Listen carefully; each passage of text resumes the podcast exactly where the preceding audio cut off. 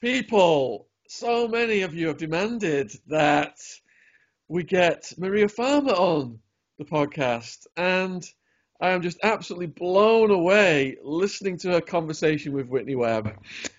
The fact that the more she's speaking out, and she is speaking out more, the more a liability she has, you know, presenting to some of the most powerful, evil, psychopathic people in the world.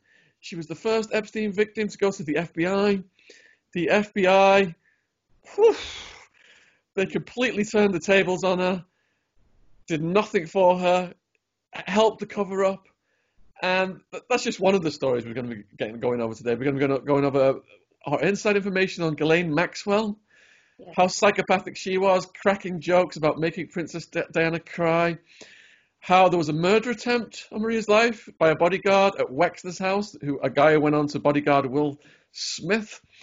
But before we get onto your story, Maria, I mean, you are so brave and it's so inspirational what you've done, and, and thank you for coming on. And I'd just like to ask you a couple of quick questions then before we really go back to the beginning. So recently, the judge, the court, ruled in favor of the sweetheart deal, which right. basically said yeah, sorry, victims, but we're going to protect the perpetrators. How did that? How did that make you feel? Well, actually, the moment uh, I listened to a podcast by a guy named Bobby Capucci, and he's been really a good friend to all of us. He's a sweet kid, and he's very supportive of this case. So I listened to him that morning and got the news, and I immediately contacted Whitney Webb, um, with whom I've been in conversation with a couple years. But we at least a year we've been talking about you know talking but the timing wasn't right. And i said now's the time. And she said i agree. And so that infuriated me. It also sickened me for the women that were in florida because those they were children. The ones in florida were all children. And that shouldn't have happened because i had told the fbi over 10 years before they became victims. So it's really disturbing to me that they would again hurt these people who were hurt as children, right? So it hurts the people in Florida, it hurts Brad a great deal, but it really hurts Courtney because, you know, she's put so much into this and her heart and soul and she's kept this alive for so long. I mean, she and Virginia have had this on their backs. And you know, I tried to come out to carry part of the burden for them. And I was completely hushed up by mainstream media. Like they would have me on with a little narrative that was comfortable for them and comfortable for like the funders of their, you know, networks. And that was it. And they, I, I told every one of them everything I told Whitney, everything. So they all know the story. Here's the thing. There was one network, ABC, I'm sorry, CBS, who was amazing. They're kind of a class act. They were the only ones, they were really nice to survivors. Um, so that was a good experience. But all the other experiences, we, we all kind of felt used and weird. And so finally, after that ruling, I decided, you know what? I'm not letting people think when I knew these names were going to come out soon. And I didn't know exactly when, but I knew. And I was not going to let these men keep tormenting victims by saying this did not happen because I'm a very credible person. You know, I've never sued them, neither is my sister. I had to go into hiding. I've made all my reports. The FBI knows darn well. And so, anyway, it infuriated me to answer your question. And the other victims in your community, I imagine they were equally infuriated. And is there hope that that decision may be overturned? Is there an appeal? Yes. Yes, absolutely. We're going to keep appealing. I just don't trust any of these courts because I don't trust the whole system. It needs to be overridden. I mean, here's the main problem with this that's driven me crazy the whole time is the story is about corruption on the top. I mean, that's what this story is about. It's not even about Jeffrey Epstein, even though he's disgusting and, and, and was a horrible human being. This story is so much about the government letting down people like Virginia and Courtney and my sister Annie and myself and all of us. I mean, you know, there's a girl, Sarah Ransom, that just wants an ounce of justice from the FBI, but they just sure won't give it to her, you know? Since you've been speaking out recently, what has the reaction been to you? Right. I've had people um, be really amazingly loving. Like, uh, you know, it's funny because I had told my story to so many people, so I kind of thought people knew it. Like, I thought you knew it, and you didn't. And and Whitney didn't really know the whole thing, and I just kind of assumed people knew based on like just kind of hearsay or something. I don't know why I would think you could intuit my story, but I think because I told all these networks, I thought maybe people knew. But no, I was really I was kept quiet. And I can't remember your question, but I wanted to say something. Vicky Ward um, really hushed us all up. She's a she's not she's not a journalist, and someone like that should not be. I mean, well, CNN, you know. I mean, come on, consider the source. CNN, by the way, doesn't care at all about us. And the only thing is, they wanted to use my sister and I to make Vicky look good, and we wouldn't do it. And then I started getting harassed, and Vicky sent a letter to my house, um, and it was like a Neiman Marcus velvet card, and it was all full of excuses and kind of about how great she is. Not once was there an apology, and not once did she take accountability for the fact that while she was living with a billionaire, I was actually in hiding running from the woman she was friends with. Now, imagine this. She's still she's got to still be friends with her. They don't these people don't break up. So now Ghislaine knows where I live. That was the message I got from that velvet. It was probably like a $20 card. I mean, this woman doesn't live on planet Earth, you know? I'm like, $20, I could buy a lot of groceries, you know? She's just not um, in reality. So we've been tortured on so many levels by mainstream media that um, it's very frustrating. But I felt like, what do I have to do to make my voice loud enough? And I'm like, I, I start chemo tomorrow, right, or on Friday. But I feel like I have to just scream out to the mountaintops while I still have the energy to support these girls because, or these women, because they're telling the truth. They're all telling the truth. Uh, before we proceed, I just want to tell the viewers that in the description box below this video is a donation page set up by Virginia for your chemo. I have donated and I urge other people to donate, and I've also signed a petition. There's a petition down there. Both those links are in the description box below this video, and I urge people to go down there and support Maria in what she's doing. Wow. So, for, for people who are not familiar with your story, then, how did you end up getting in the clutches of yes. Epstein's community? Right. So I ended up attending this graduate school, the New York Academy of Art, uh, which is the graduate school of figurative art. And I attended that school. I had um, actually a, uh, there was a little foreshadowing. I went to the first art school I attended was my senior year of college. I was out in the Silicon Valley at Santa Clara University, and I talked the Jesuits into letting me do this program in France and making it matriculated, and they said, get straight A's, you can do it. So I did this, and I did my senior year abroad instead of junior year. And so I go there, and the first like week I'm there, I had this really neat roommate from Germany, and she was kind of bubbly but quirky. So she points out, I pointed out this poster, and it was like this elongated poster of this figure, and it was done in like a red pencil. It was really beautiful. And I said, I want to learn how to draw like that, like Leonardo da Vinci drew. And then I can not draw like that, but I want to know the anatomy first. And she said, You can't go there. And I said, Why? And she said, It's a pedophile ring. The whole school's a pedophile ring.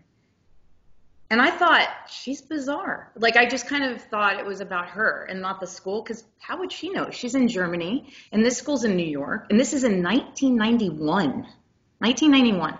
Okay, so but I ignored that, forgot about it actually, until one of my first bad experiences there. But I attend the school, I'm graduating, it's the night we're having our show, and all the students have a painting.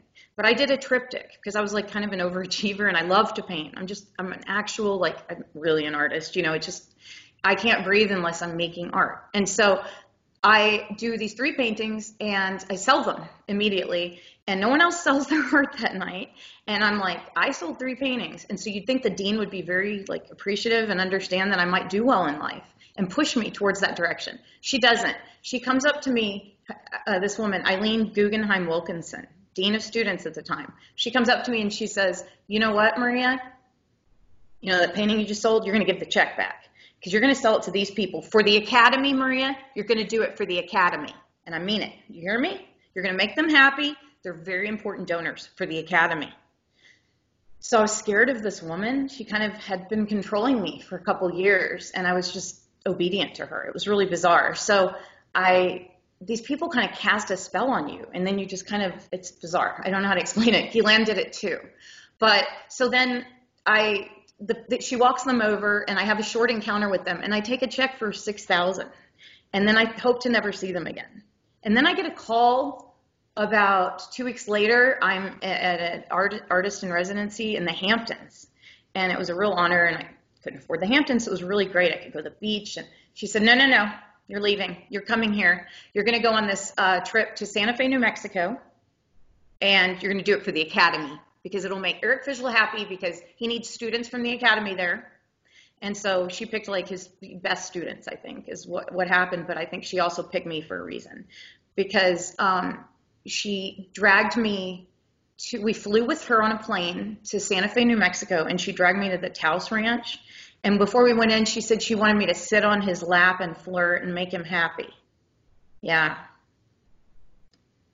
What so that's how I entered. And, and then I, she kept pushing him on me. I have more to that, but I, what was the ranch like? part the ranch. Yeah. Um, it was really remote and kind of, um, I don't know, just bizarre the way it was set up. Like was like military style in the way that uh, Wexner's ranch was set up, and that you had to go through these various levels of security to get there. And the funny thing is, you know, I was one of the first guests there, and they hadn't built the house yet. They were building it right behind this, but they had like a double wide trailer. And so before we got there, Eileen had said, "Now you brag to them about the home." And so when I walked in, I was like, "Jeffrey, this is a great double wide." You know, I was just teasing, and she, Eileen, was very mad at me. And then later, she walked me outside, and she said, um, "You know, we're gonna." She takes me by the elbow. She's like, "You're gonna go talk to Ghislaine." I don't even know if she told me that. She just said, "We've got to go outside a minute." And I go out, and Ghislaine rides up on a white horse. She rides up on a white horse, and she's in like British tan and like Ralph Lauren, you know, like a tweed and very expensive clothing. Like I just wanted to touch it. I was like, I'll never wear anything like that. Can I touch it? It's like out of a museum. And she literally looked like a Ralph Lauren ad back then. Um, she wasn't pretty, but she was so freaking charming. I know this is weird, but she was so charming back then. And she could convince you that you were like the only person in the world, and then she would turn on you. So you really wanted to please her because you didn't want her to turn on you. And the weird thing is, Eileen Guggenheim wasn't charming, but she was manipulative in the same way. And she kept you like in fear. And I was a student. And my sister, who just went, you know, she's a doctor now, and she said when she was in graduate school, that's when she figured out what happened to me was so wrong and how systemic the abuse was at the academy because I was, I, Eileen used me as her maid and her babysitter. And I was a student. And I was paid minimum wage, which is fine, but sometimes she didn't pay me.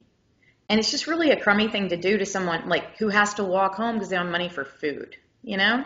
And that's how these people treated me. The the third time I encountered them, so then, you know, after the ranch, I'm like, those are the weirdest people. I hope I don't have to experience them again because some weird things happened at the ranch. One of them was they had a dinner party. Well, when we opened the closet, there was a skeleton in it. When we went to go hang our coats, I'm like, is that supposed to be like ironic or something? So then we go to sit down at the table, and uh, I didn't remember this, but there's this really um, smart girl that went to, or woman that went to school with us named Ursula Rudenberg, and she remembers all of it. And she she wrote to ArtNet and said, actually, Eileen's lying. Maria's telling the truth. And so they were able to come out with that. But she said that they handed, and then I remember now that they had us like blindfold they blindfolded us and then they passed around a little brown bag with like false breasts in it you know like an actual like boobs and so we are supposed to guess what it is and then put it in and i didn't put it in my shirt but i was like laughing. Eileen's like laugh for the academy you know? This is the dean. I think it's very low class the way she conducted herself. And that's why i want her removed. We only have 2000 signatures on there. And actually kirby is so heroic to do this petition. Kirby summers. And I I didn't um, ask, you know, I, th- they did this for me, but it's also because this woman is so reprehensible. She shouldn't be around students.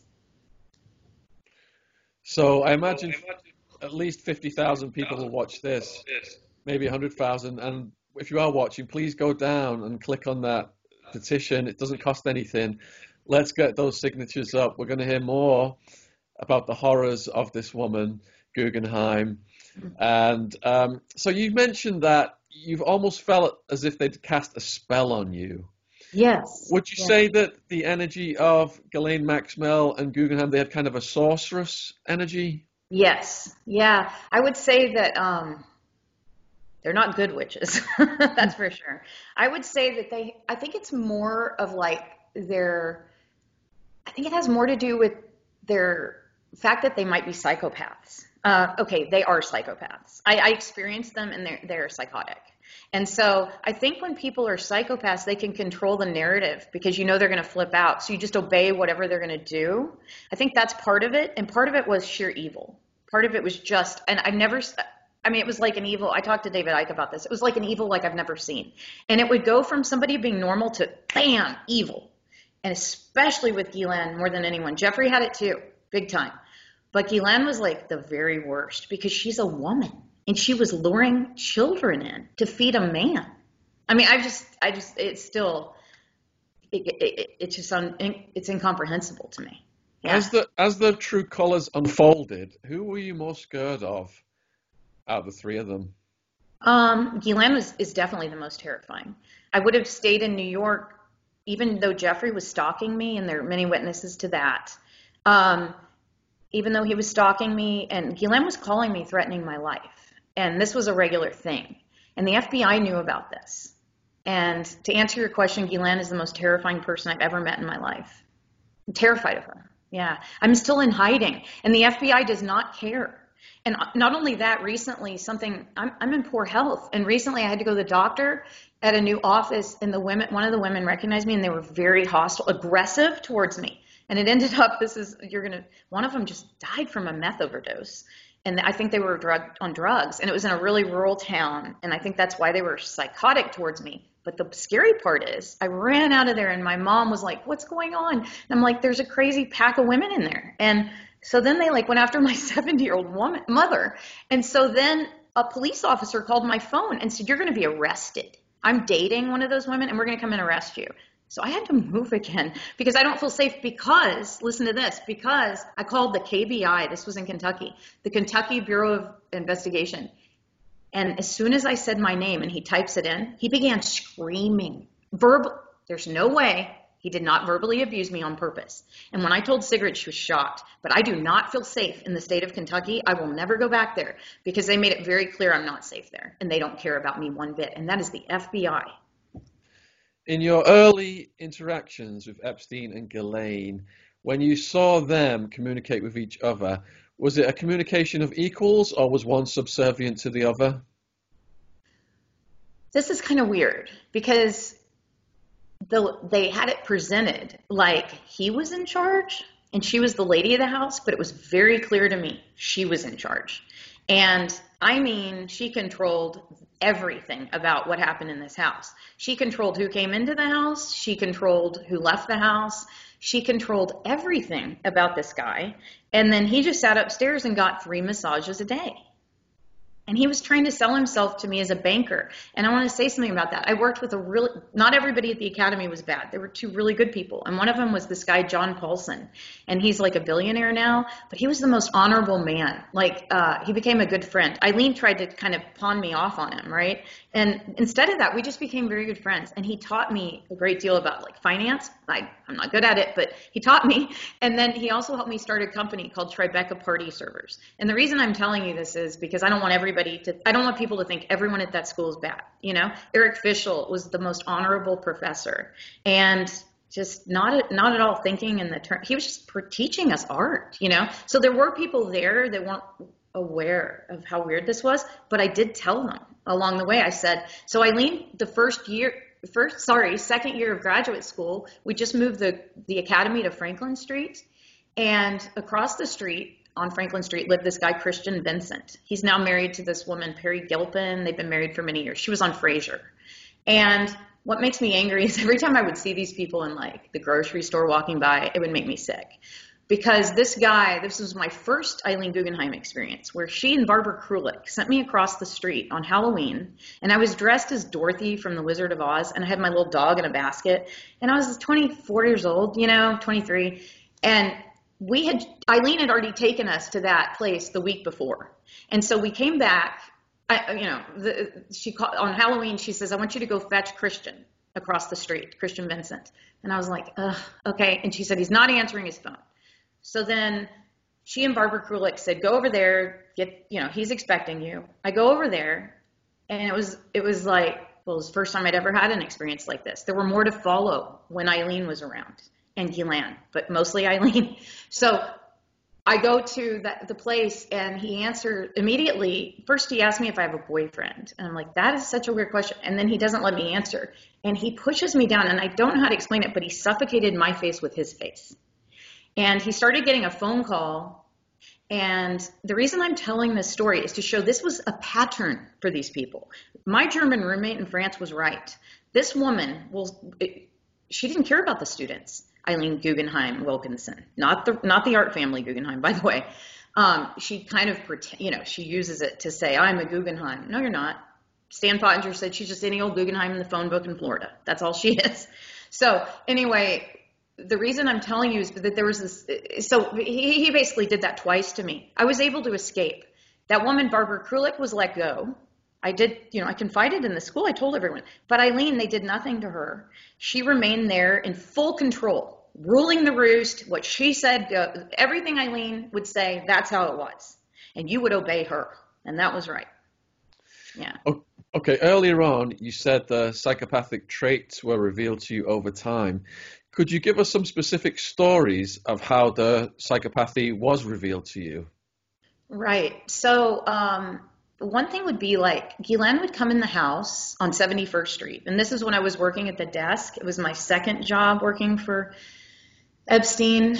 Um, and I ended up with the job because of Eileen Guggenheim again. But anyway, so, or her sister. But I, so Eileen, um, Ghislaine would walk in and she'd be in the best mood, all chipper. She'd just been shopping. She'd all, all kinds of bags and she'd be all giddy and happy because she'd just shopped. I guess it like kept her, you know, or if she would exercise.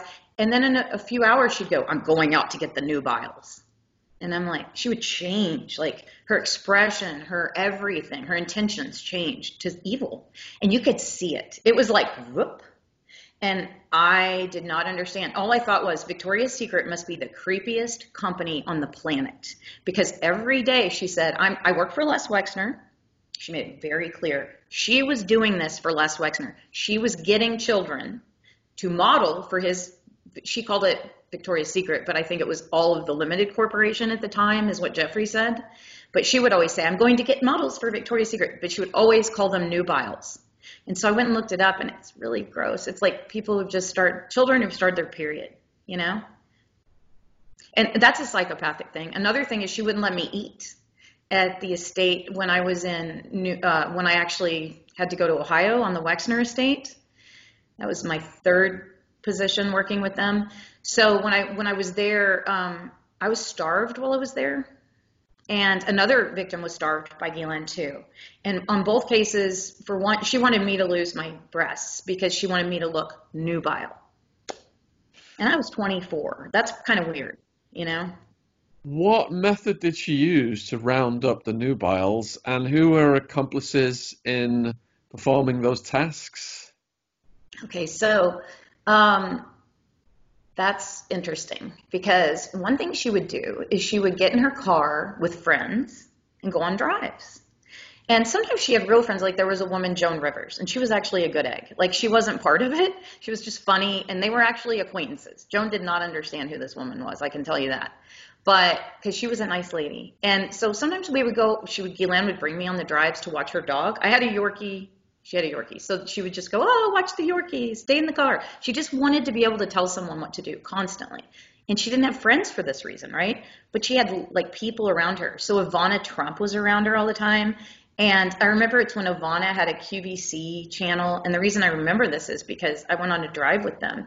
And uh, on a, more than one occasion, you know, as the servant, I guess, watching the dog. And afterwards, um, she was like, Yvonne, I want you to have this for being so good. And it was one of these really tacky 1980s plastic bracelets covered in fake gold. And I just went, think on the way home. And I was, I remember telling Andy Stewart, the chef, I said, look at this piece of garbage she gave me. And she said, Maria, that he said, that is so offensive and so Ghislaine to give you a cheap gift and pretend like it's real, you know? And that was her thing. Like everything was an illusion. You know, this wasn't really their home. This wasn't really, but boy, she acted like it was, you know? So you said you actually went on drives with them. Mm-hmm. Are you mm-hmm. saying these were drives to collect nubiles? And what did they do? Were they like, what kind of vehicle were they in and how did they approach okay. people? Just, just strangers? Or... Yeah. Strangers. So it was a black, um, I think a town car or Mercedes. I can't remember because they had a couple of you know vehicles, but this one was one of the lower vehicles. And there was a Hispanic driver, and he was kind of creepy. I, I never met him like personally. I just rode in his car, and he uh, he would always drive, so he knew what was happening. And I, I went on a few of these where she would like be near Central Park or school and go, "Stop the car!" and he would just stop and she would run out and she would exchange numbers like on a sheet of paper, you know, like give a sheet of paper to a girl and then get their digits. And then the next day they'd be at the house for modeling. And I'd say, well, that little girl's like in a uniform. Why do you want her? And she's like, Maria, Victoria's Secret models start very young. And I'm like, but they have breasts. And she's like, not all of them, not all of them. Mm-mm. We need the nubiles. And then eh, she got sloppy towards the end. She'd say, I need to get nubiles for Jeffrey. And I'm like, is it for, are these people coming to see Jeffrey? I thought it was for Victoria's Secret. And she's like, oh yeah, he has to authorize it. Mm. Yeah. Okay, so over what period of time were you around these people? So it was only from 1995. Actually, I mean, I met them in 95, right? And then I started working for them until um, 1996, almost 97. And the worst incident happened to you at Wexner's property. Is that correct? Yes, yes. Um, one, one thing that happened when I got there is that, you know, I was very excited because I'd gotten this uh, commission to do paintings for the movie As Good as It Gets. This guy, Jim Brooks, who's like this brilliant director who I always admired. So I had this opportunity. It wasn't high pay or anything, but it was an honor. And so I did these phenomenal paintings for it. And so that's what I was doing there. I wasn't working for anyone else, but they said that that she wanted an artist in residence. Abigail Wexner wanted an artist in residence. So I was really excited about this because I thought these might become collectors, you know? Maybe they'll be nice and maybe they'll be helpful. And I won't have to be around creepy Jeffrey and Ghislaine and you know, I can have other collectors. And Jeffrey and Ghislaine never paid me for my art. They stole it from me. You know, so I thought maybe these collectors might start paying. That'd be great. And I go there, and as soon as I show up, there's this guy, Randy Bowie, there to greet me. And he's like, Hey, you know, I'm Special Forces. I'm here if you need me. I'm Lexner's, Les Wexner's right hand man. Okay, so here's the house. And he shows me in this house, it's called the Rotunda, and it's a 26,000 square foot guest house. Okay? And it's built like an old Georgian uh, library or something. And it's based on the Rotunda in Columbus, Ohio. And so when you walk in, it's just this big round like library with all this tacky leopard carpet that's like this thick and red and purple everywhere. And I mean, it's just garish, right? Really over the top tacky. And all the places that Epstein had were fully outfitted by Wexner with cameras, with the French decorator. And Epstein told me, he said, I get all this for a dollar. And I was so jealous. Like, how do you get that for a dollar? I thought 500 a month was great in Greenwich Village, you know? And so I couldn't believe a dollar. And anyway, I get there and I'm in this house that apparently he also got for a couple bucks. And but but at the time he told me it was less and Abigail's and it was surrounded by 350 acres of their property. So when I get there, he's uh, Randy Bowie, who is actually now Taylor Lautner's bodyguard. Yeah. So the company has like Angelina Jolie and Will Smith and all these people. And he personally sees to Taylor Lautner. And when like Virginia and I contacted him, he blocked us. So that's weird. Yeah, block the victims. That's a great look for you. Anyway, I mean, I wanted him to know in case he's not safe. This guy is not, this is not a safe man. This is a crazy man. and that is my opinion. But I had an experience to prove that. But anyway, so when I was at the estate, as soon as he's shutting the door, he's like, okay, now you can't go back outside unless you call because we have sharpshooters and Dobermans all over the property. And I'm like, what? So I immediately, my stomach sank and I thought, this is not what I'd hoped. You know, this is really, this is really uncomfortable. So finally, the first time Jeffrey and Ghislaine got there, they took me to get my driver's license, which is a good thing.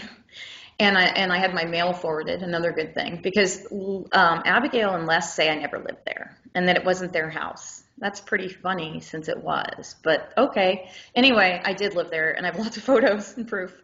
And um, I was tormented there the last night I was there by Jeff, uh, Jeffrey and Um, they came in. I had my little brothers there staying with me, and they were five and twelve. So I had the responsibility of these, at this point, very skinny children because we couldn't go get food, right? And I was told I couldn't eat by Ghislaine. I was told I couldn't eat at the country club. I could only go with Claire Hazel, and I couldn't eat there because I'm not the right religion.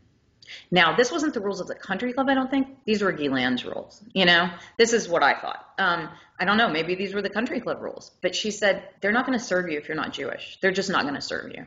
And I'm like, that's not. And I called my boyfriend who's who's Jewish, and he's like, uh, Marie, that's not legal. You know, that's that's never heard of that. And he asked his dad, and his dad's like, no, no, no, that's not legal. and so it was really bizarre. And then anyway, the last night, Ghislaine came into my room and she was wearing a robe. And, and she didn't usually wear a robe around me. I'd only seen her wear a robe like in Palm Beach when she was getting her servants to do her feet and nails, which they did every day. She had like stolen people from the Philippines to do all this work.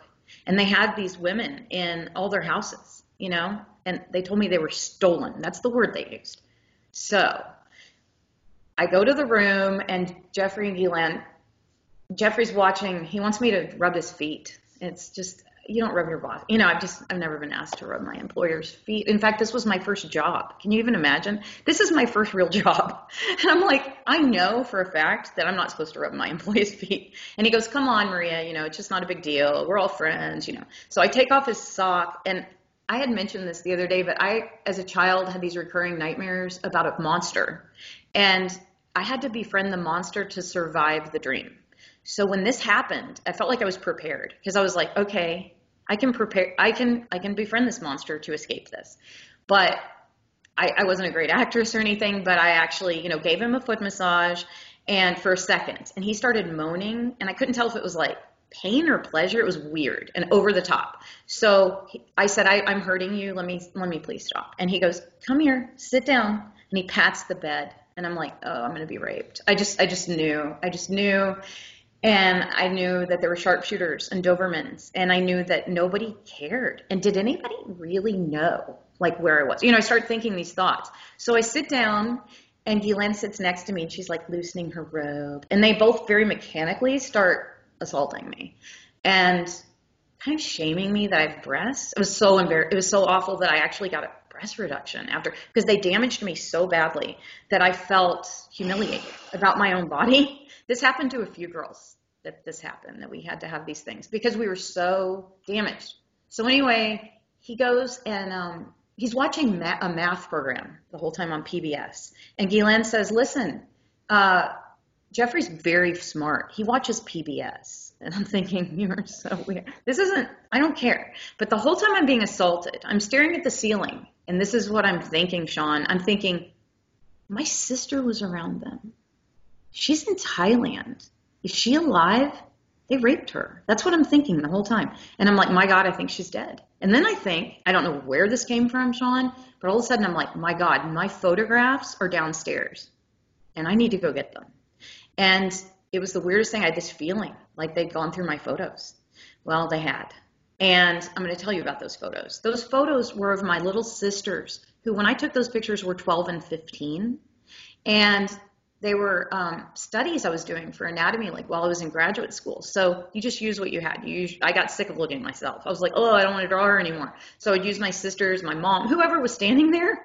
And um, but you know, some of them were partially clothed, very like risque pictures that were very private anatomical studies. And 12 and 15, right? So that morning, they leave. By the way, when I got back in that room that night, I barricaded the doors because I was terrified. That's all I could do. I got my brothers and I barricaded the doors. So when I that morning after they left, I immediately, you know, run around and Ghislaine called me screaming at me that morning. And then Jeffrey called. And at this point I had gone downstairs and seen that the photographs were missing. And they were in a safe and she had torn open the safe. It was like a plastic safe, but you know, it was a safe. And it was in the basement, well, like the below the basement level at Wexner's property. It was this really creepy area, but it was like in the ground, so I felt safe hiding things there. Plus, I did, I took saunas down there. They had a sauna room. It was like a mul- like with all these shower heads, and then they had like a safe room down there, and then they had a room that the maid said the door led to a tunnel. Okay, she said it led to a tunnel, and but the, the trauma for me, my real trauma was thinking my sister had died, and right after okay so jeffrey calls and he's like that was just so great last night. I just had so much fun with you. And i'm i'm like jeffrey jeffrey my pictures are gone. Like this is horrible. I'm leaving. You are sick. You are very sick you know? And i didn't say i was going to tell but i was like i'm getting the hell out of here. And he goes maria no no no. Listen i will give you anything. What do you want to calm down? And i hung up on him. And i called 911 and they hung up on me. And then I called 911 again because like in America you think 911 doesn't hang up on you. So I call again. And the woman, same woman answers, young voice, she says, "Listen, the sheriff is at the gate. You're never leaving, okay? We work for Wexner. Click." Very clearly. I told ABC this and they were like, "Well, she doesn't remember who she called." And da, da, da. no, that's not true. I remember very specifically who I called, and I've told the story over and over again, and everyone's doing Wexner's bidding, and I don't appreciate it very much. Let me just clarify that for some people in this country then. What you mean by the sheriff is on the gate is that the person in charge of the local police force is protecting Wexner's gate. That's right. That's right. Yeah, yeah. yeah that's right. Okay, so this escalates then into the situation with the bodyguard, right? Yes, yes. So you with that, that phase, Right. So actually, before that, I called everyone I'd ever met pretty much. You know, I'm calling people, and I called Eileen Guggenheim Wilkinson from the New York Academy of Art. She's still the dean. I call her and I said, I told her everything. I said, this is, these people tried to rape me. I think they raped Annie, and I think Annie might have died. And they said, I think she's in Thailand. I don't think she made it. And she goes, You must have really done something wrong. And she hung up on me. So everybody hung up on me. And I was like, I called this one girl that was in the graduate program with me, and she was so creepy cavalier about it. And she goes, Oh, they're just players. They're just, oh no, she said they're swingers. And I was like, Well, okay. How does that make this, how's that funny? Like, none of this is funny to me. And, and, so I called everyone I'd ever met, but while meanwhile the bodyguard's outside pacing, literally pacing, and he looks like a rabid, like raccoon or something. He's like, ugh, like he's going. I I have never seen I've never had anyone look at me like this. And I've never had anyone look at me and promise me, you are never going anywhere. You are never leaving. Do you hear me? Never. So to me, that means I'm going to die now. Because what are they going to do with me here? And I have my brothers. So I finally call my dad. And I'm like, Dad, your sons are going to die. And he's like, What? What are you talking about? You know, he's never experienced anything like this. And I said, Dad, this is really embarrassing, but you have to come get them now.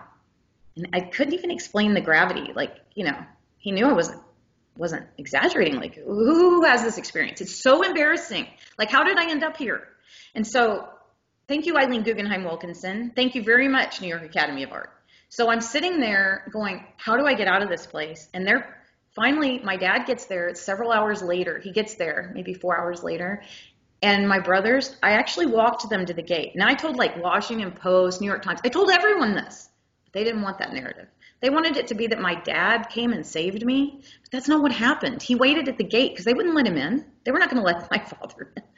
I walked, knowing there were sharpshooters and Dobermans, I walked my brothers to the gate. This was the first time I went outside.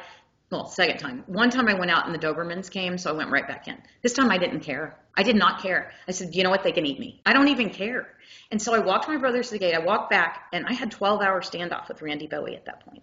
Yeah, so, why did you walk back? Because you were committed to being in there? There was no, no way because all of my paintings, all of my worldly possessions. Well, actually, most of my worldly possessions, all of my art supplies, for one. And that was another thing. Jeffrey and Ghislaine were like, they're going to provide you with art supplies and a beautiful, well lit studio. I had to paint in the garage.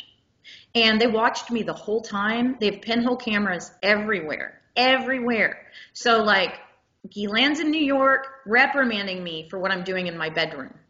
in in in Ohio. No privacy at all for a year of my life, like none. Yeah.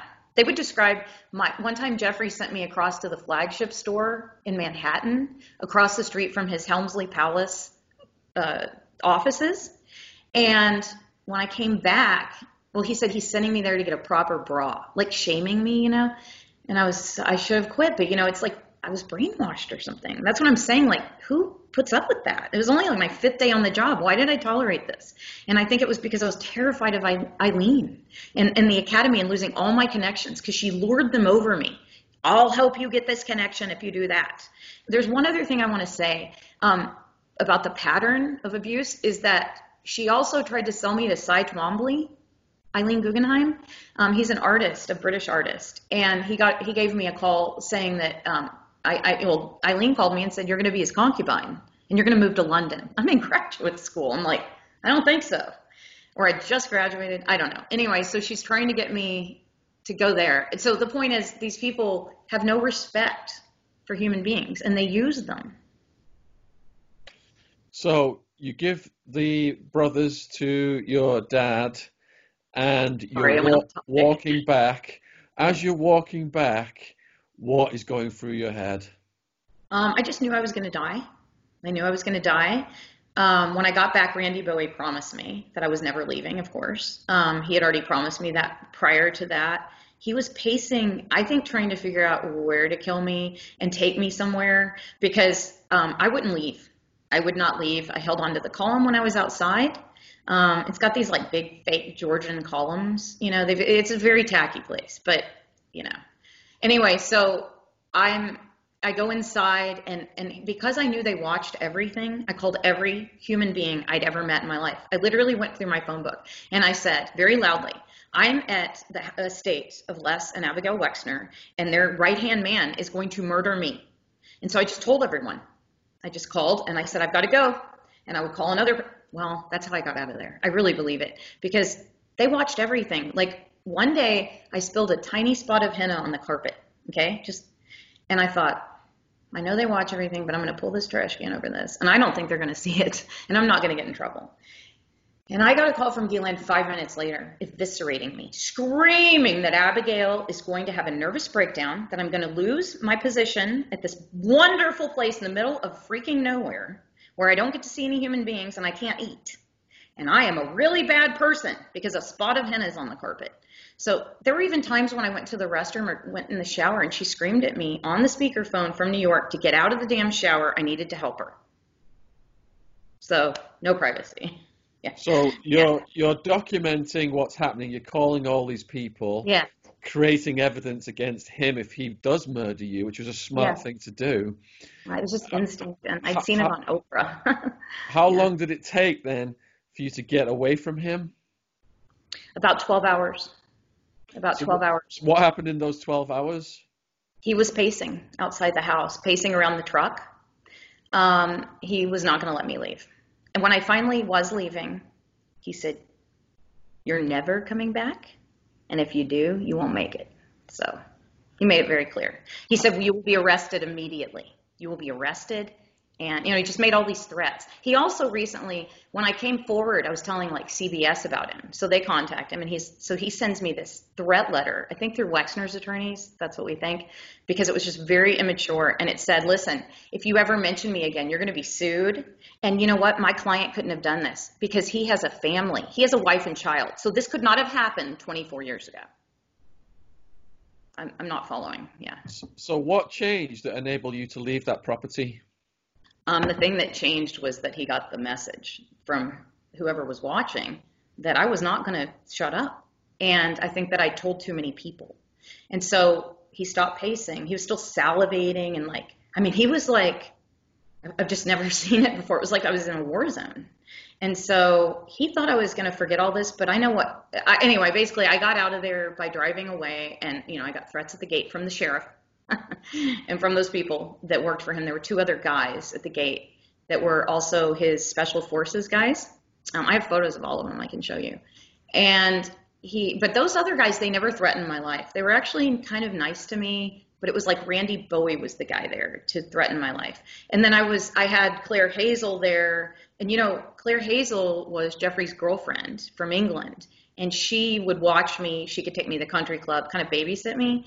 But she was like kept by Jeffrey. She was very clear. He said, "This is my girlfriend, Claire Hazel," and I was so confused because I thought he was married to Ghislaine at the time. They kept changing their narrative. But Claire Hazel now, oh, I just wanted to tell you, Claire Hazel has a uh, a castle. She's now a Guinness, and she lives in this castle. It's where they filmed Eyes Wide Shut. You cannot make it up. After she owned it, that's right. They put it in your face, you know. What was your plan when you got out of that Wexner property? Um, just to live. I didn't think I was going to make it very long. Um, I pretty much thought, well, they're probably going to kill me. And I went to Kentucky because my dad was there. I had like a, I slept on a couch for like a month. And then I went back to New York. And when I got back, um, the butler's son had thrown out all of my worldly possessions and painted my entire apartment black. That's the butler that died in prison. Okay. So Jeffrey is, they're so cheap that they were like renting my apartment to the butler's son to get extra money. I mean, it's just so weird. Like nickeling and diming everyone to death, stealing art, just and making all these promises, but never ever fulfilling any of them. And then, you know, stealing your family and you know trying to rape your sister or something. I mean, it's just horrible. So, did you ascertain whether your sister was alive at some point? You were worried she was dead. So in Kentucky, um, I reached out to what I was told was a program in Thailand, and it ends up oh, it was a real program. She was still being groomed. Um, she was very much going to go through what Virginia went through. It was very clear, like, where she was headed. Because later, Ghislaine called me and said, Do you even understand what a big mistake you made? And I'm like, What are you talking about? And she said, Annie was going to get the privilege of carrying Jeffrey's babies. Do you think understand how amazing that is? Like, she just wanted she was sick. It was sick. My sister was 16 when she was telling me this. Sickest thing I've ever heard in my life, right? So they were still grooming her. So luckily she was on an actual program in Thailand. She wasn't like sent there for any other nefarious purpose, but it was really just part of the grooming. And so I talked to her, the person in charge of the program, this woman, and she gets Annie on the phone, and I'm like, Annie, what happened to you?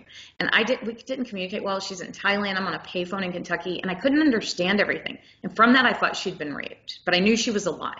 Right. So for a long time, we didn't, we never talked about it. And so when I talked to the FBI, when they came back to me 10 years later, I was convinced Annie had been raped, but she was very, she was harmed, but she was fortunate, you know, because. How did they get their hands on your sister? So, um, my sister when my first meeting with Jeffrey, he asked me if I had a family. This is, you know, the okay. So I, I, Eileen Guggenheim said, you know, my sister needs help. She needs work. I mean, she needs you to work for her. And so I went over there and like scrubbed her toilets for two weeks, and I wasn't paid. And so as I'm leaving, I'm talking, and she, Barbara Guggenheim was screaming at me again, psychotically screaming at me and abusing me. And even her husband was like, "You don't need this." And her husband is Bert Fields. He's like a really powerful attorney. So again, like they would always use these people. So I was paid in two expired traveler's checks and a bag of garbage. She said I could sell at the flea market if I wanted money, and I should be grateful. And I walk home because I didn't have the money for a subway. I walk home with, I throw the bag of garbage out, you know, and, and then I go and she wanted me to sell like an old blanket and some costume jewelry. She's like, you should be grateful. Okay. And I take the expired traveler's checks to the bank and they're like, sorry, these are expired, you know? So I walk home and there's a phone call from Jeffrey and it's and he's saying, I heard you had to work for that bitch Barbara, and guess what? You're having a real job tomorrow. So I go in and the first day when he's interviewing me, he has Morgan Fairchild sitting behind him. She's like sitting there. It was weird. Never said a word. She just sat there. So creepy. He and everything was like he was trying to make himself look like the Great Gatsby or something. Like everything's so fabulous and different and weird. I'm like, okay, I just want a job. and so I go in and, and, and he's asked me about Annie. And well, he asked me about my family and, and I was very, I'm very proud of my sister and I bragged about her because she's my sister. I was amazed by her. She's an amazing person. And so, of course, like I start talking about her, and he's like, How old is she? And I said, Well, she's 16 and she's going to be going to an Ivy League. And, you know, it's just like a nightmare because he then asked, like, Are you close to your dad? And I said, No, because he kind of left us. And so he knew we were destitute, abandoned, and she was young. And he knew I had talent, and and they liked all these people. Um, they would always have me like to the dinner table, but they treated me like a servant. I was in a really weird. I was in a different position than a lot of these the people who are children, obviously, you know.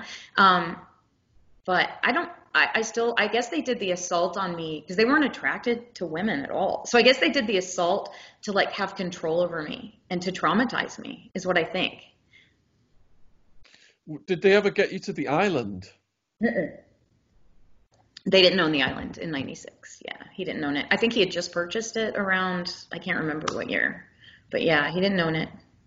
So you've mentioned some pretty big names. You said that um, Ivanka Trump, I believe, was um, Ivana. Ivana. Ivana. Sorry, Ivana Trump was in the vehicle that was procuring kids. Yeah, that's that's a huge. I mean, thing. I can't say whether she knew, but how could these? How could people be around them and not know? This is why I just want them to tell me.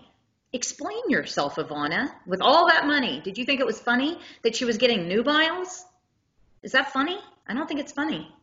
Which other famous powerful people did you witness associating with Epstein and Ghislaine? And did you see them embarking in any criminality? I never saw criminal activity. I saw people going up the stairs. And right now, I just, because of my health, I don't want lawsuits, so I'm not naming them right now. I will later. I just feel. I feel like I've I've put a lot out there recently, and and then I get threats from people like Alan Dershowitz, and I can't really handle that. You know, it's it's too stressful right now. Um, he, he's, he's tormenting victims. He's, he's suing a precious woman who endured the worst hell you can go through. How dare him? You know, that's another reason I wanted to speak out. I wanted to be able to say, these girls are telling the truth, and those people are bad actors. And they are, this needs to change. We need to flip this scenario. Okay, so we left off then with you escaping from Wexner's property. You checked on your sister. Did they try to pull you back into the orbit? Um, no. so what happened is um, after I left, I started receiving death threats. So as soon as I got back to New York, and I was able to get my landlord to break into my black apartment with no empty black apartment, um, I realized I wasn't really safe because they had my keys, they knew everything, right? So I decided I went with an acquaintance over to the NYPD 6th precinct and I told them, and I was so embarrassed because it's such an outrageous story.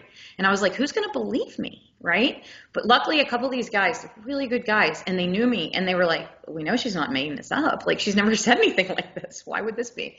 So they said, Maria, this is so beyond like our realm of what we do. We deal with Greenwich Village. You know what I mean? It's a sixth precinct. They're like, we can handle like the threat she's made about burning your apartment down and burning you and your art, but we can't really make any um, any of these other things. You have to call the FBI. And I'm like, what's the FBI? You know, I just never even thought about this stuff.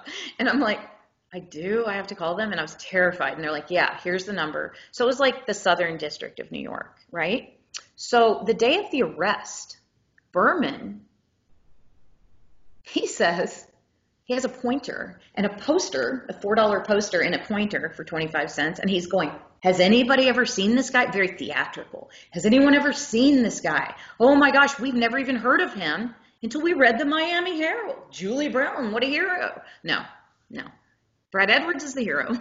Julie Brown borrowed his notes. I'm glad she brought some light to the situation, but she's made a lot of it about herself, and it's not about Julie. It's about these women in Florida that, that were children and she seems to forget this sometimes. I'm here to remind her. This is not about any one person. This is about a network of people that are so powerful that I'm like really sick and speaking out now because in case I don't make it, I want people to know.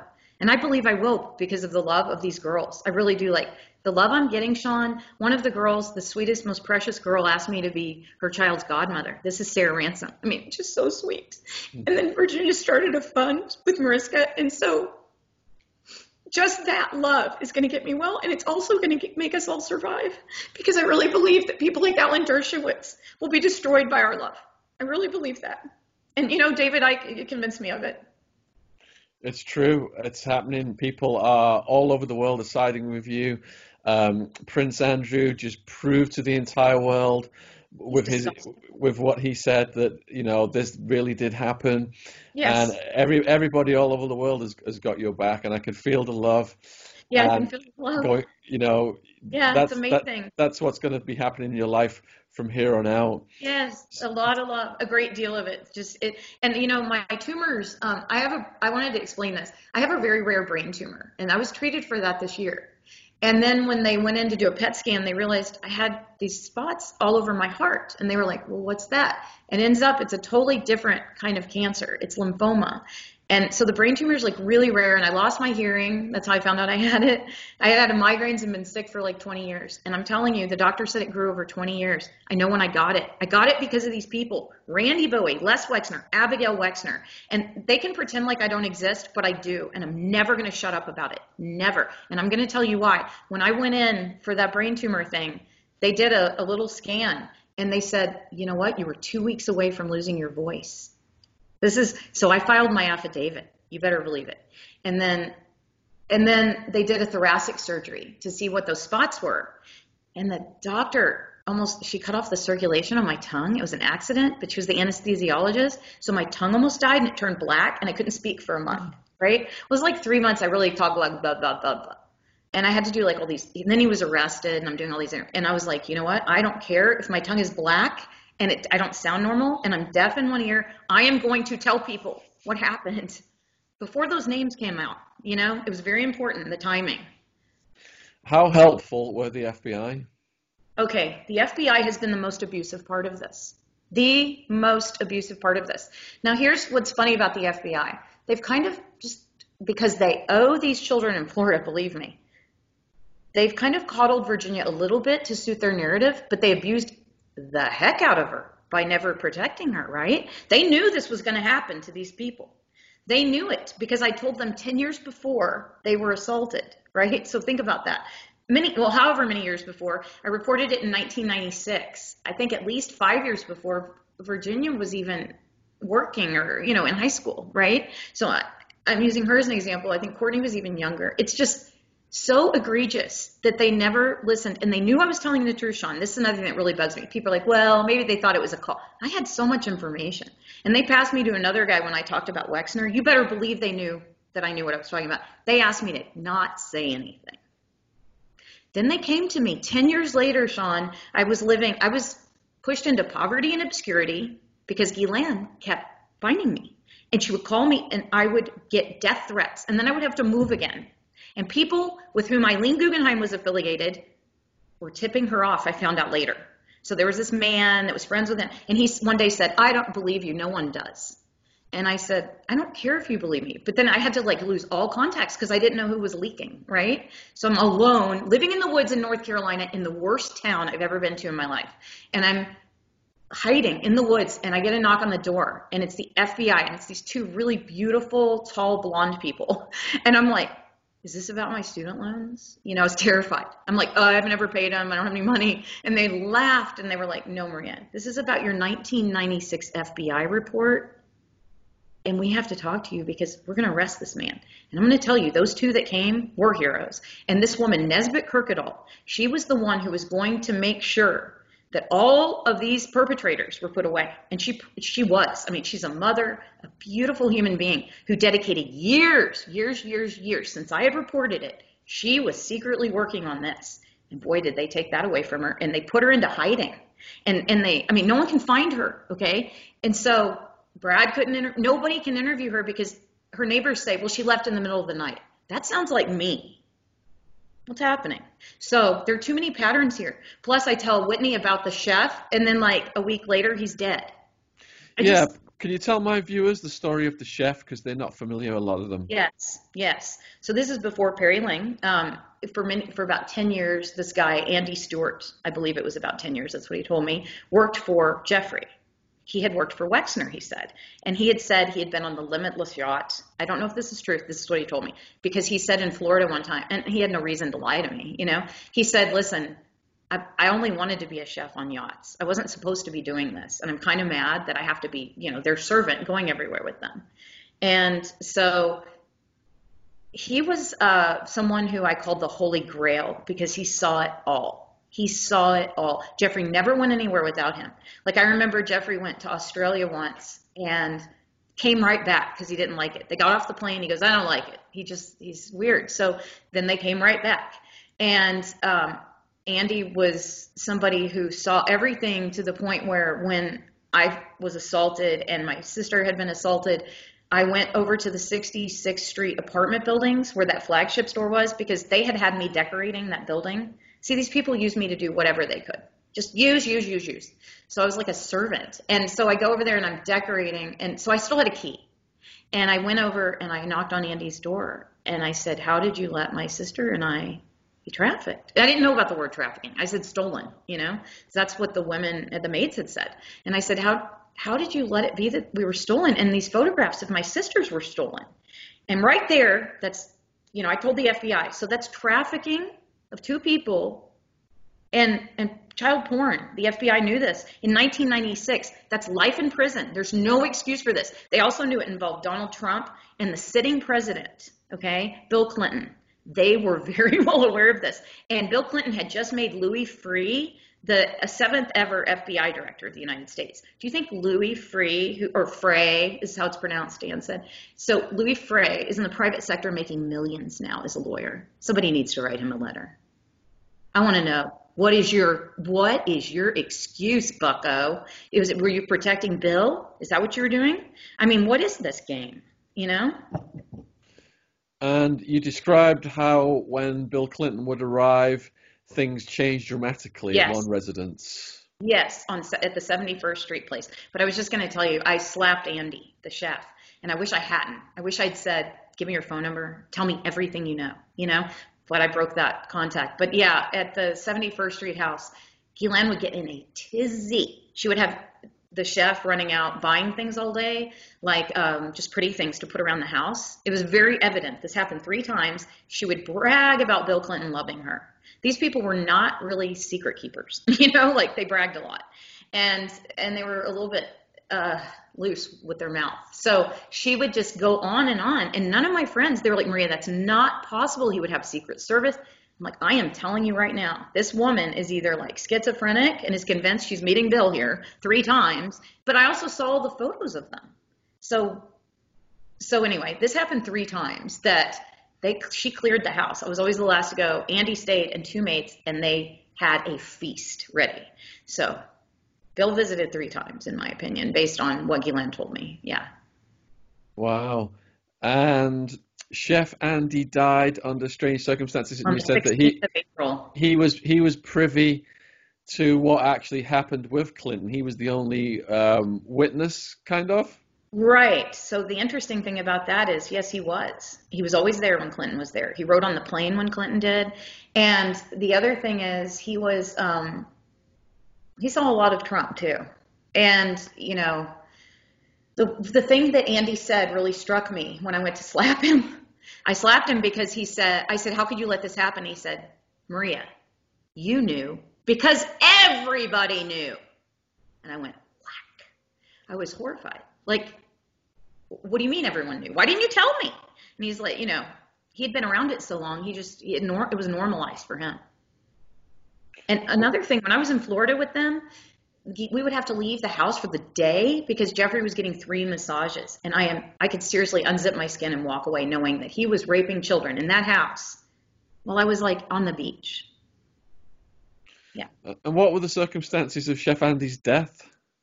So they're not releasing them. Yeah, they're private. And how recent was the death? April 16th. So basically, as more information has come out that he was a witness to certain things, he presented a big liability to them as well. Yes, he did. And now he's gone.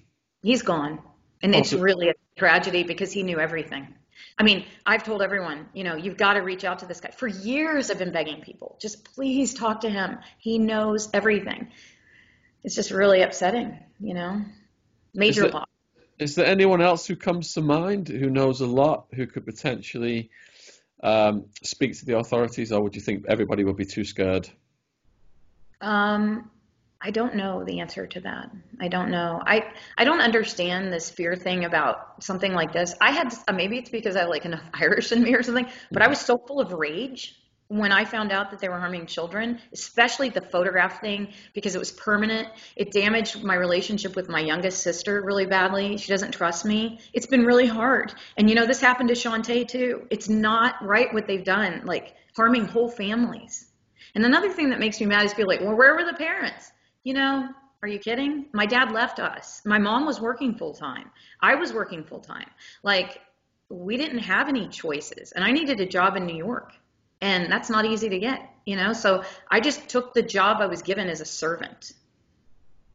So I heard one cop say that anyone who was at Epstein's properties knew what he was doing because there was pictures of mm-hmm. naked girls on the yes. walls. There was yes. the girls constantly coming and going.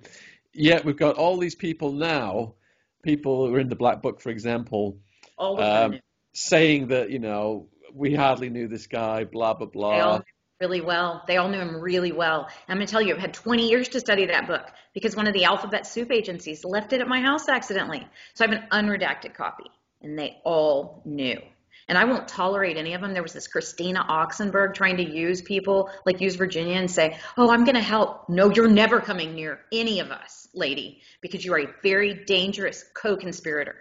That's right. So when you were studying the Black Book, what was resonating with you the most? I think the fact that it was an international thing.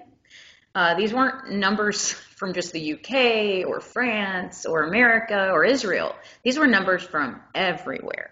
And the other thing is when Ghislaine had me to her apartment one day, she wanted me to try to procure a child. She, but it wasn't a child. It was a woman who was 19 that she met in Central Park. But I now understand what she was doing. But I thought they were just going to hire her as a Victoria's Secret model again. But again, she was flat chested, very tall, long blonde hair, and she was wearing a scarf. And Ghislaine went to make a spot of tea. She said, I'll be right back. She has me in her apartment, and I'm supposed to be telling this girl how wonderful they are.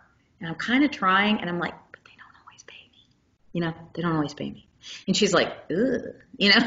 And also, she was really smart, and she didn't. So when Ghislaine comes back in, I'm going, oh yeah, they're amazing. You know, they're amazing. Yeah, they're really amazing. So I wasn't good at that job. But Ghislaine, I asked her when that girl left. I said, where did you see her? And she said, Jeffrey saw her in Central Park, and he hunted her down. I hunted her down and got her phone number.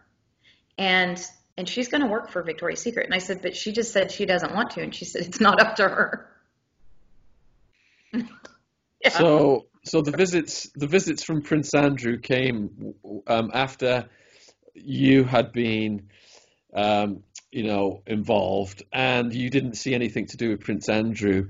But what are your thoughts? Oh, I did actually. Um, oh, you so did? I, yeah. So Prince Andrew frequented the New York Academy of Art. Oh. Yeah, isn't that interesting? The whole royal family. So after, um, I want to tell you about the photo albums, but I want to backtrack for one second and say that after Eileen knew all of this, and I called her from the estate, and she knew she thought they'd raped and murdered my sister. Ghislaine gave her a position to work as the press secretary in the United States for Prince Charles. So she worked for Prince Charles. But no, the royals were always at the academy, lurking. It was they're so creepy. They were always there. And I'm like, why are these people here? Oh, they're interested in the arts. Oh, really? So like Prince Charles has been they've all been there, right? So yeah, no, Andrew's been there. And the other thing about him is that Ghislaine I was like, is that that guy from the academy? Because she starts showing me her photo albums and she's like, no, that's Prince Andrew. And I'm like, Okay. I didn't know anything about him, didn't care, right? I only cared about Lady Diana, and this is what strikes me. She's showing me these photos where this is when Diana is dating. Now, she's still living at the time. It's 1990, almost 96. And it was 96. And, and Diana was still living, and she was like someone I adored more than probably, you know, I was a little girl who grew up wanting to be Diana. What a precious woman. Like she gave so much of herself to sick people. And so I was really touched by her. So Ghislaine starts going through these photo albums and she literally had pictures of them when Diana was still dating Charles, of them making fun of her. And she's like, look, Maria, she's in the corner crying. We hated Diana. And that's when she would like, you know, turn like, wow. And she said, I mean, it's like Fergie, all of them just making so much fun of this woman. And the other thing I noticed is they know each other for a long time. I don't think they met in college. I don't buy that because I saw pictures of Ghislaine growing up with the Royals. And the other thing she said when she showed me these photo albums, she showed me her dad's state funeral. She's like bragging about her dad. He's the most amazing man in the world, right? And I'm like, okay. And she says, but these are the people they gave him this funeral in Israel. And she's like, and the Rothschilds were the great protectors of protectors of our family. But then she goes, but the CUNTs pushed him off the boat. And I thought she said the baby Ghislaine. She said the Lady Ghislaine. They pushed him off the Lady Ghislaine. And I'm like, I didn't ask. Does she mean the Rothschilds? Does she mean Israel? Like, what is she talking about? So anyway, I didn't ask. I thought it was rude to ask. But I saw a lot of weird photos in those albums. She had like 17 albums and she didn't have friends. So she's showing me her photos. And the other thing that happened to me, Sean, when I walked in there, is she had a piece of art and they did this stuff on purpose to intimidate the women. When I walked in, as soon as I was greeted by one of my own drawings, remember I described that poster and I studied with Randy Mellick and I learned to draw like that. That was my first drawing I did at the academy and she had taken it it was in her house. And i'm like how do you have that? I didn't give you that. She goes oh i took it. I liked it. It was in my apartment with like a police lock and deadbolts. I don't understand. So i ignored that unfortunately. But i noticed like all these glistening things on the fireplace and like sitting by the table. And i said my gosh what are those? I've never seen anything so interesting. And she said oh those are ancient relics. They're peruvian. They're from graves. And I said, Really? That's really weird. She goes, yeah, they're 20, they're solid gold. And my father took them from the British Museum. And I'm like, wait, she did not just, I had just gotten my thesis where I studied and I knew that in the British Museum, when I would go there for my project, I would have to like ask for them to turn the pages of the books I was studying. I knew you didn't just take things out of the cabinets, you know, it's a museum. And she, I said, he took them? And she said, yeah, he liked them, so he took them. And I'm thinking, just like you took that drawing? Like, that's pretty weird, right? So when um, you referenced there that they pushed him off the Lady Ghislaine, you're talking about the death of her father. Yes. Uh, yeah, and just just to clarify that for people watching, then um, in the assassination of Robert Maxwell, there's a book on Amazon, and it describes Israeli intelligence. The guys pull up in a dinghy, and wow. he, he's expecting some kind of meeting, and he's out there, and they jump on board, and they stick um, they get him with a needle in the neck and leave him slumped and naked and and, and deceased. Um, and there's all kinds of conspiracies and, and, speculation about that to this day. But let's just clarify one thing then. So you said all of the royals were there. Are you talking then Queen Elizabeth's kids? No, not Queen Elizabeth, not Queen Elizabeth, and not the children. Like none of the ones we think of now, like Kate and William and those people. None of those people were. They were just children. So none of those people were there. But I'm talking about like even the royals, like the cousins and um, all the brothers, and like not the Queen mom and the mother and all that, but but all the ones like Prince Charles, Andrew, Fergie, those people. They were free, they frequented the academy, but they were also they grew up with Ghislaine, you know. So she grew up with the queen. Are you saying are you saying then that these predators use this cultured facade to mask what they're doing? And this is, you know, you've, you've described excellently how they, they're getting the girls in, promise them that they can get jobs as models, and they're so sophisticated and wealthy and cultured, but behind that, they're absolutely diabolical. Yes, absolutely. There's something different about these people, Sean. Something very sinister. I'm telling you, this whole group of people to the point where it actually made me physically sick. And the other thing that made me sick was the FBI because they did nothing for these children. So I didn't have children because of this. That's too terrifying for me. I couldn't have children after I know what happens and the government doesn't even protect them. You, mentioned the, the two good FBI guys, the blondes. What what was so what was so bad about your other dealings with the FBI? Because we've not really gone into that in, in detail. Right. So another thing that happened, they've well, they haven't wanted. They never told Annie and I that they settled with Acosta. We weren't called. We were asked to testify, right? And I get a call from Nesbitt at some point, and she's kind of crying and she's really disappointed but I didn't understand because she didn't explain it well. And she didn't, I think it was too heartbreaking or something. I don't know. But she, no one called Annie and told her. We thought we were still waiting to testify for years until about five years ago. I was like, I don't think they're going to call us. Do you? I mean, nobody imagines that the FBI is actually a criminal organization. I didn't imagine that. And honestly, I believed in this country and now I don't at all. I'm terrified of this country. It's run by like the most evil people. I can't even believe that the FBI is still an organization. It is a criminal organization. I will tell you the other thing they did. So they didn't want to take the envelopes that have the touch DNA from the photographs that Ghislaine and Jeffrey, I've tried to give this to them. They don't want those because that's evidence. I found, you know, I get information from other girls too. They don't want their evidence either. It's not just me. So sometimes they'll say, oh, Virginia has some evidence. We'll make this a big scene and we'll write articles about it and we'll act like we're really doing something on this. But no, they're not. No, they're not. Maybe they are. Maybe I can pressure Berman into not being deep state. Wouldn't that be great if he just pretends for five minutes and arrests somebody? But I'll tell you what, he needs to get Kellen and he needs to get Maxwell. Those are the two that, like, if we don't get them, I don't know. I mean, that's going to be pretty hard to survive that, not not getting those women because I'm still in hiding. So, what year did you first go into hiding? So, unfortunately, I had a mutual acquaintance of Vicky Ward, this British girl. And that I had confided in that girl as to what happened to me. Even though the FBI said, don't tell anybody, I had to tell people I would lose my mind, right? So I told like maybe a handful of people. So this girl told Vicky. And Vicky was like, contacts me, contacts my whole family, says she's going to protect us. Our story is safe with her. She's going to make sure of it. She knows that they're mafia. I mean, I've told her, just like I told the FBI, I said, this is a mafia thing. This is huge. This is an international mafia. And, and they were like, oh, okay, thanks. So anyway, Vicky Ward in 2002, I think, so it's like 18 years ago. She's like, okay, do this. So for a year, my family trusts her. My dad flies out, not even close to him, but like everybody interviews with this girl, right? In New York. Big deal. Like we, we trust her. We shouldn't have trusted her. she became very good friends with them. And now she wrote to me recently, and um, not the letter, but another thing on Instagram where she said she's a victim. And I'm very rude because I won't interview on CNN. So I have a problem with her. That entitled person, this MSM stuff has to go. I mean, it's not working. We're not getting any information. She sat on this story for 18 years.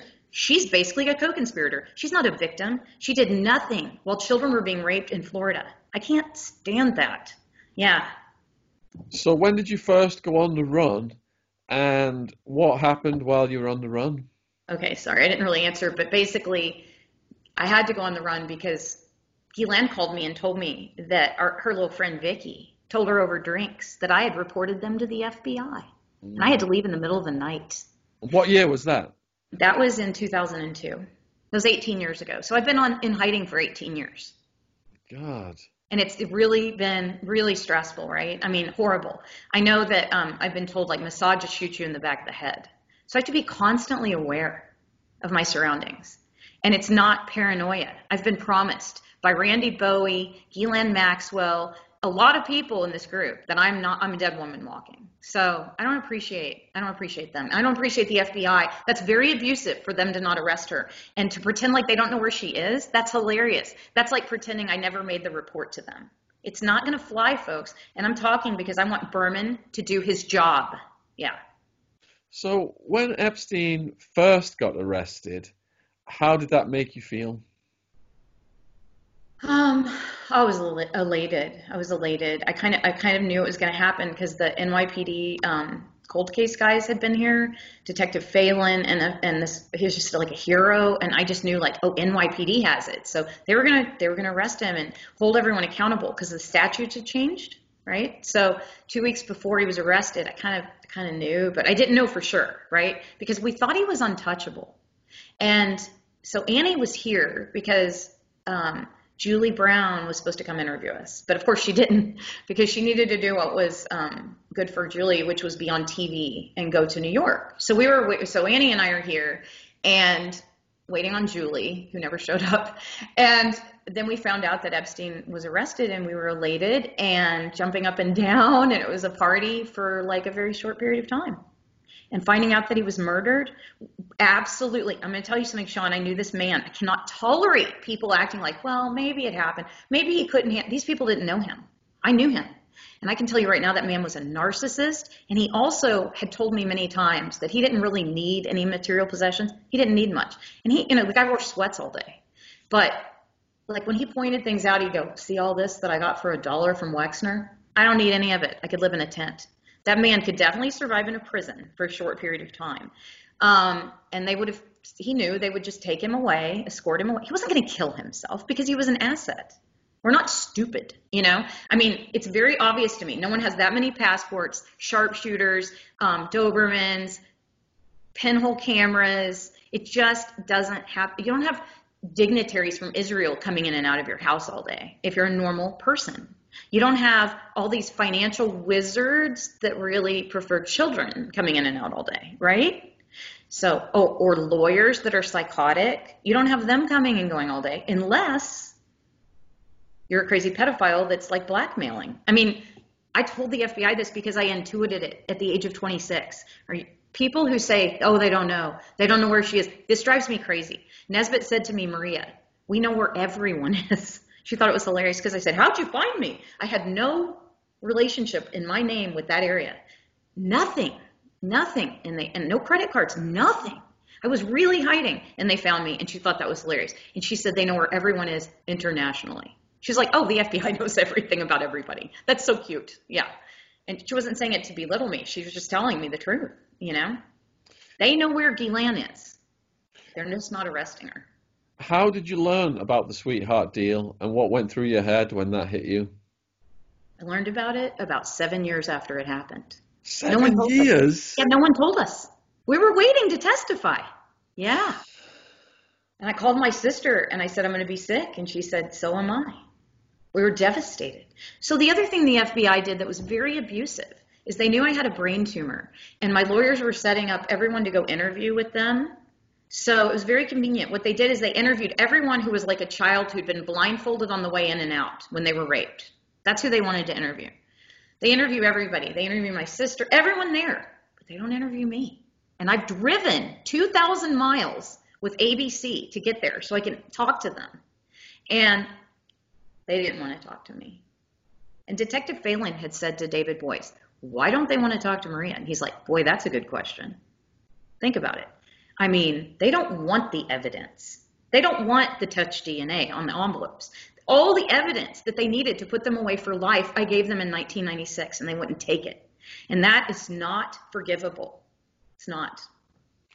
So you said that Epstein had an arrogance about him. Yes. And and so egotistical he wouldn't have took his life. No. Do you have any, do you have any stories from your dealings with him that showed that side of him? Um, yeah, he would like turn on people. Sometimes, like you know, colleagues, he would turn on them um, over. Like he would say that somebody was looking at you know Ghislaine a weird way or looking at, but he was just he was basically he really controlled the narrative is what I'm trying to say. Like he would get rid of people and then move new people in to have constant control of what everyone was thinking. But he also kept us all like kind of separate. Ghislaine did too, so we couldn't talk too much. Like Andy Stewart was the only person I had daily contact with. Um, like those maids, I only got to contact it, like maybe twice, you know, because it was very much set up that way. Um, I don't know if that's answering your question. I don't think it is. did, did Ghislaine and Epstein and the co-conspirators take drugs? Okay, so this was the other weird thing. When I first went to work for him, I just wanted to make sure that there weren't any drugs, you know? I just asked, like, do you guys take drugs? And he said no no, no one here ever takes drugs, Maria. Of course not. And I was like, oh, okay, cool. And so I never saw any drug use, never. I saw um, Ghislaine drinking like wine when she was getting her her servants to do her nails every day. Um, I never saw. I did see some really. I wanted to backtrack in Florida. You were talking about the photos. These were all things done to intimidate. So you walk into this really posh house. You know, it's just unbelievable mansion in Palm Beach that, of course, was Wexner's that he gave to Jeffrey. Now, who gives all these houses away, right? Millions of dollars, this mansion. Beautiful. Decorated with peach carpeting this thick and like leopard print wallpaper. You know, everything's so tacky. But you go in and it's such a beautiful house, but then all of a sudden you're like, I'm walking down this hallway and there are all these nude pictures of children and Ghislaine and who wants to see Ghislaine nude? I was just, I was just shaken. And now thinking about those little girls walking down there. And then you'd have like President Clinton and Donald Trump.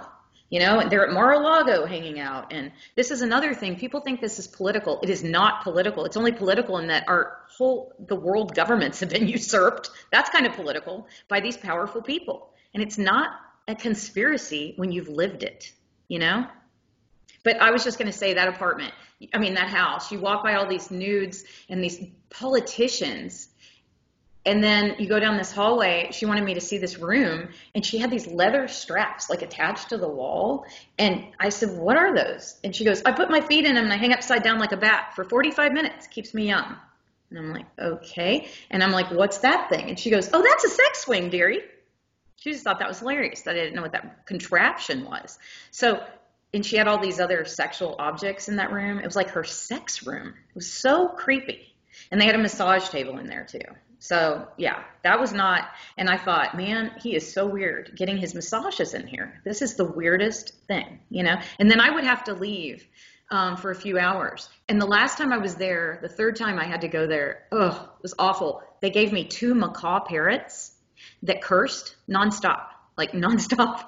So these are the kind of people like they didn't even respect animals, and I had to go home with like a 300 square foot cage in my 500 square foot apartment. Yeah, it was a nightmare. do you think they were dabbling in the occult? Um, yes, yes, I do. I do. And what yeah, makes you what makes you say yes? Um, okay, so based on based on some symbols I saw, like engraved in the stone, that later I saw these same symbols, and I was told that it was this thing, this character that's like a a goat that looks like Satan. That it represents Satan. That's what I was told and it looks exactly like what I looked up online. I'm like, wow, that's weird. They had those around. And then, you know, those Peruvian relics, David Icke says they use those in, in like rituals. Yeah. And she had those everywhere. So that's different. And then um, I want to know where all the children are. That's my main my main reason for speaking out because people get it wrong. All the main news networks because you know they want to get it wrong, maybe to help the people, just to lie, whatever I am not going to accept that. I saw between three and five, sometimes 10 girls a day. Okay, I was there a year. So that's like hundreds upon hundreds upon hundreds, right? Thousands. Virginia, when she would be participating in, a, in abuse with these men, and there would be like 30 women, then no one saw them again. And none of them have come forward. This is my point. Like, so few people have come forward. When this thing broke, I thought, okay, now thousands of women all over the world are going to come forward because they've been abused. And then Brad's like, well, maybe they're prostitutes or something. Okay, if they were prostitutes, they would want money, right? If they were drug addicts, they would need that money to buy more drugs. They are not coming forward because they are no longer living. And I want to know where they are. Yeah. Were they targeting girls from a range of society from, no. the, poor, from the poor to the rich, or did they have a, a type in mind? A type, a very poor person, yeah, like me, or you know, my sister who didn't have money for college, didn't have money for the subway, that kind of thing. And he would always pay me. He paid my credit card until you know the last day when I left Ohio, and it would be like just enough to not cover my rent, so that I would have to work all these other jobs for him. But then I wouldn't get paid for those either. And then they would steal my paintings what a great dean of students. So the whole thing happened to me because I went to the wrong graduate school.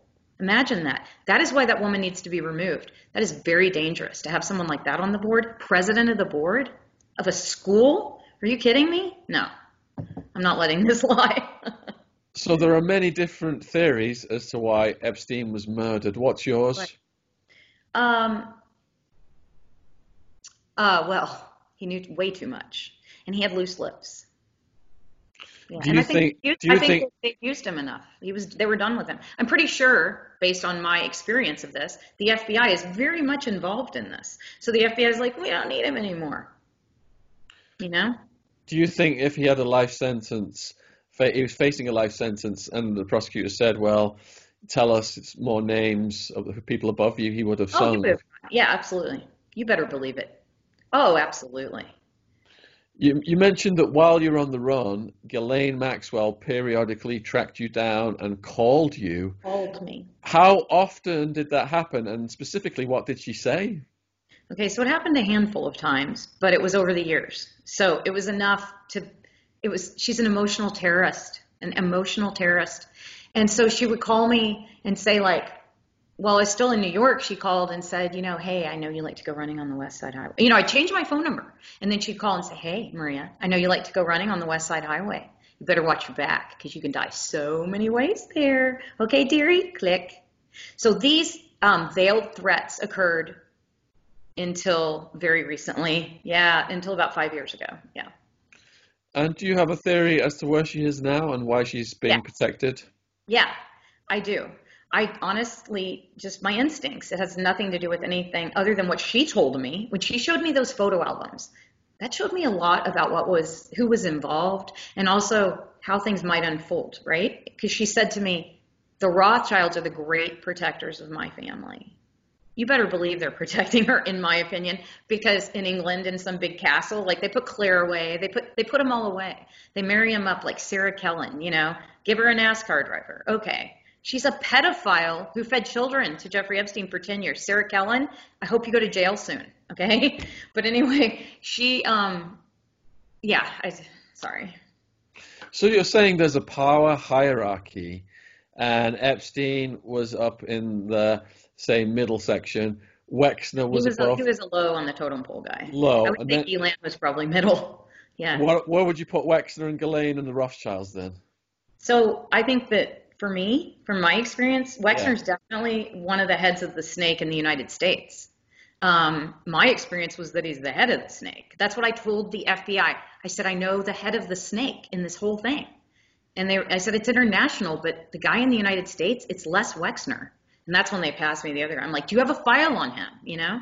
But anyway, yeah, Les was, you know, he's pretty high up. But those Rothschilds, I think they're in control of the whole thing, based on what Ghislaine told me. Not conspiracy theories. I'm so tired of that. It's not a conspiracy theory, folks, when you've experienced it. Yeah, it's really not.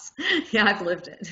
Did she only mention the Rothschilds that one time, or was there more No. times? No, she mentioned them all the time. She All used the time. them. Yeah, she used them as a way of intimidating. So she would say things to me like, they own everything. They have all the power in the world, Maria. All I have to do is call them and they'll do my bidding, whatever I want. They own everything, Maria. So I believed her. I was terrified. Like when she would make a death threat to me, she'd bring up the Rothschilds. Like they own everything. We know where everybody is. It's a horrible, and I'm not a paranoid person, but this whole thing has made me very sick because it's so stressful to not be able to go outside, you know? So you went to the news agencies trusting that they would put your story out there. yeah, for a year. Are there any stories that they censored that you've not told me today? Oh yeah, I have a lot of stories that they, you know, they didn't tell anything. They told like a very, uh, they told they told a story that made it look like Epstein is dead, so the problem's gone. And this is what Epstein did to these women. And he's the only problem. I mean, I want to slap Savannah Guthrie because she sat right there looking at Virginia, who's been traumatized, saying, Why didn't anyone ever tell? Why is it that no one ever said anything? Nobody, no one ever. And David Boies was so mad about that that we were trying to go on The View the next day. So here I drive with the producers all the way to New York, and I can see the, the I can see the Empire State Building. We're driving through New Jersey, and I say I get a call from CBS or from ABC, and the producer of 2020, Jim Hill, he's driving me in the city, and this is one of his colleagues. This girl, she's so rude. She's like abusive verbally. She goes, um, "Tell me what you're going to say on the View." David and I were going to go on the View to show solidarity, right? And I said I didn't want to go on the View, but I wanted to go on with him, and that was what was offered. So I thought, well, maybe we can do this thing. And I said, well, I'm going to discuss Wexner, and she goes, hand the phone to Jim. You're not going on the View. They own it all. They own the narrative. They look at all those men. Now, now they're men, but they were young men when they were raped at that school. And Abigail Wexner is still the president of the board of that. We have got to get these women who hurt people off the schools. I mean, that's got to be a good start, you know? So, out of all the stories that you told the media, then, are there any stories you'd like to say right now to the people that they've not heard? Um, gosh, there's so many things to say. Uh, What do you think are the most important ones that the people hear?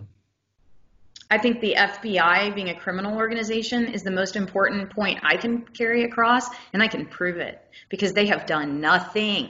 And they let all of those girls get hurt. And then Berman tried to cover and make a lie, and then Julie Brown's like, oh, I'm a hero, you're right, Berman, oh my goodness.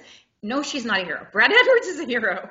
And all of us, including all the Florida victims, can call him at any time. And that, that man is a great person who will help us. But I just, I think the narrative has to change a little bit about who the heroes are. And the main heroes are those victims, especially the girls who were children and are still fighting. I mean, they survived. That's kind of a miracle, right? I mean, but the main thing I want to say is that the children there's so many thousands of children missing, and I would like to know where they are. I want the FBI to answer for that. So the sweetheart deal arose when I think Obama and Hillary were in power. Mm-hmm. Trump is in power now. Mm-hmm. Has that changed anything for the victims in the court gotten, system? It's gotten worse with got, Trump.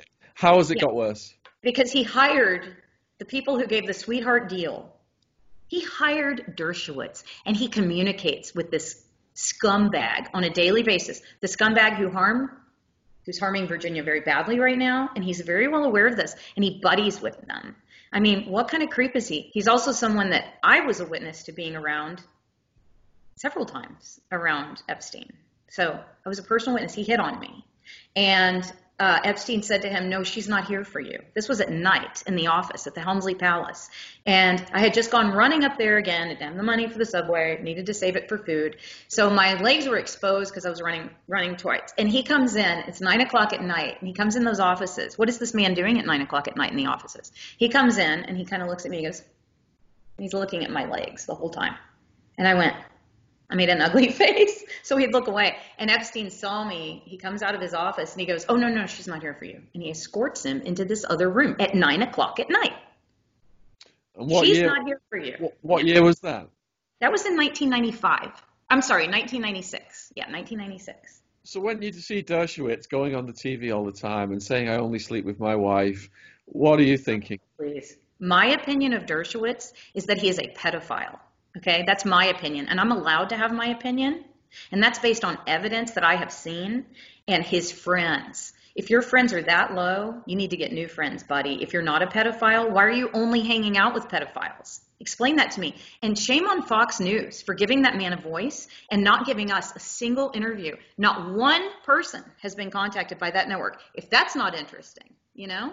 So this is not a left and right thing. This is very much a government global thing. It really is. This child trafficking thing. I wanted to say one more thing you asked about. That was um, the fact you asked what I would want to say that I told the media. This is huge, and they all know this. When you go to Ohio, like when we were driving recently, um, crossing the Kentucky border into Ohio, uh, what we saw was the Abigail Wexner Center for Women, abused women. Can you believe that? First thing. Yeah, Jim pointed out, he's like, look at that, Marina. That is so gross. Okay, Every stall from there forward, when you went to the restroom, talked about child trafficking, human trafficking. They have signs on the back of the restroom doors. Only in Ohio, if you go to the airport there, huge billboards. Don't talk to anybody. Only come with who, you know, leave with who, with whom you came because you will be trafficked. What are the chances? I mean, this guy, we work for Wexner, click. He's in charge. Why isn't anything being done? It's very frustrating. So Bill Barr was part of the cover up of the Franklin scandal. Yeah, yeah. Is he helping you guys? Oh no, Bill Barr. His father got Epstein his first job, Bill Barr. Bill Barr is so deep state and disgusting. No, he's not helping us. And I'd like to say to him, we've got his number. We know who he, what he's about. He's a scumbag. Okay? No, he is not so, helping us. No one is helping us. In fact, Harvard knows that I have two kinds of cancer and that Virginia started a fund for me and they just gave away millions that they took from Epstein to a charity that they set up. And what do you bet that charity goes all back to them? Because that's how they do this. I've looked at all the paperwork where Wexner and Epstein were like money laundering. It's unbelievable with these properties, but nobody cares because it's the head of the snake. Can I show you the art before we hang Yes, Please do, okay. yes. okay, because it's an illustration of, so I don't know what you can see, but tell me if you can see this. Yeah, can see it. Okay. Okay, so I want to show first. This is Gloria Allred, and I put her in there. Can you see her? Yep. Okay. I put Gloria Allred in here because she was very abusive to several of the Epstein victims. And Epstein's up here, and he's not really that, he's not the most important thing in this story. Trust me. Yeah. Um, so I don't know. Let's see if you can see Alan. Let me move this. Oh, I can't tell. With- can you see the- Alan the- forgot his the- underpants? With the pointy hat. With the yeah, with the pointy hat. Yes. yeah. And these are his victims, That's right? Der- that's um, that's Dershowitz. Yeah, that's Dershowitz. And then you've got like here here's Vicky Ward. This is Randy Randy Bowie. I don't know if you can see it. Abigail Wexner. Here's the head of the snake. Wexley, yeah. And here's Ghislaine.